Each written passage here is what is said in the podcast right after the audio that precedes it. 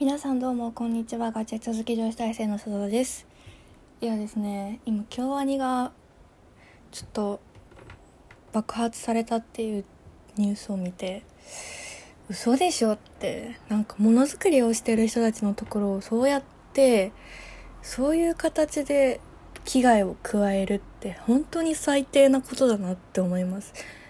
なんかものづくりをしてる人たちに対しての批評とかは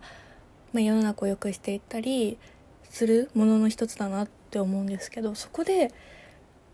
そういうクリエイティブに対してのそういう危害の加え方って本当にものを作るとか何かを形にするっていう行為を冒涜していてもっと他にやりようはきっとあ自分のマイナスの気持ちを伝えるとかっていうのはきっともっとやりようがあるのにその一番最初の部分をそういう形で否定するのって本当にちょっと違うなって思いました。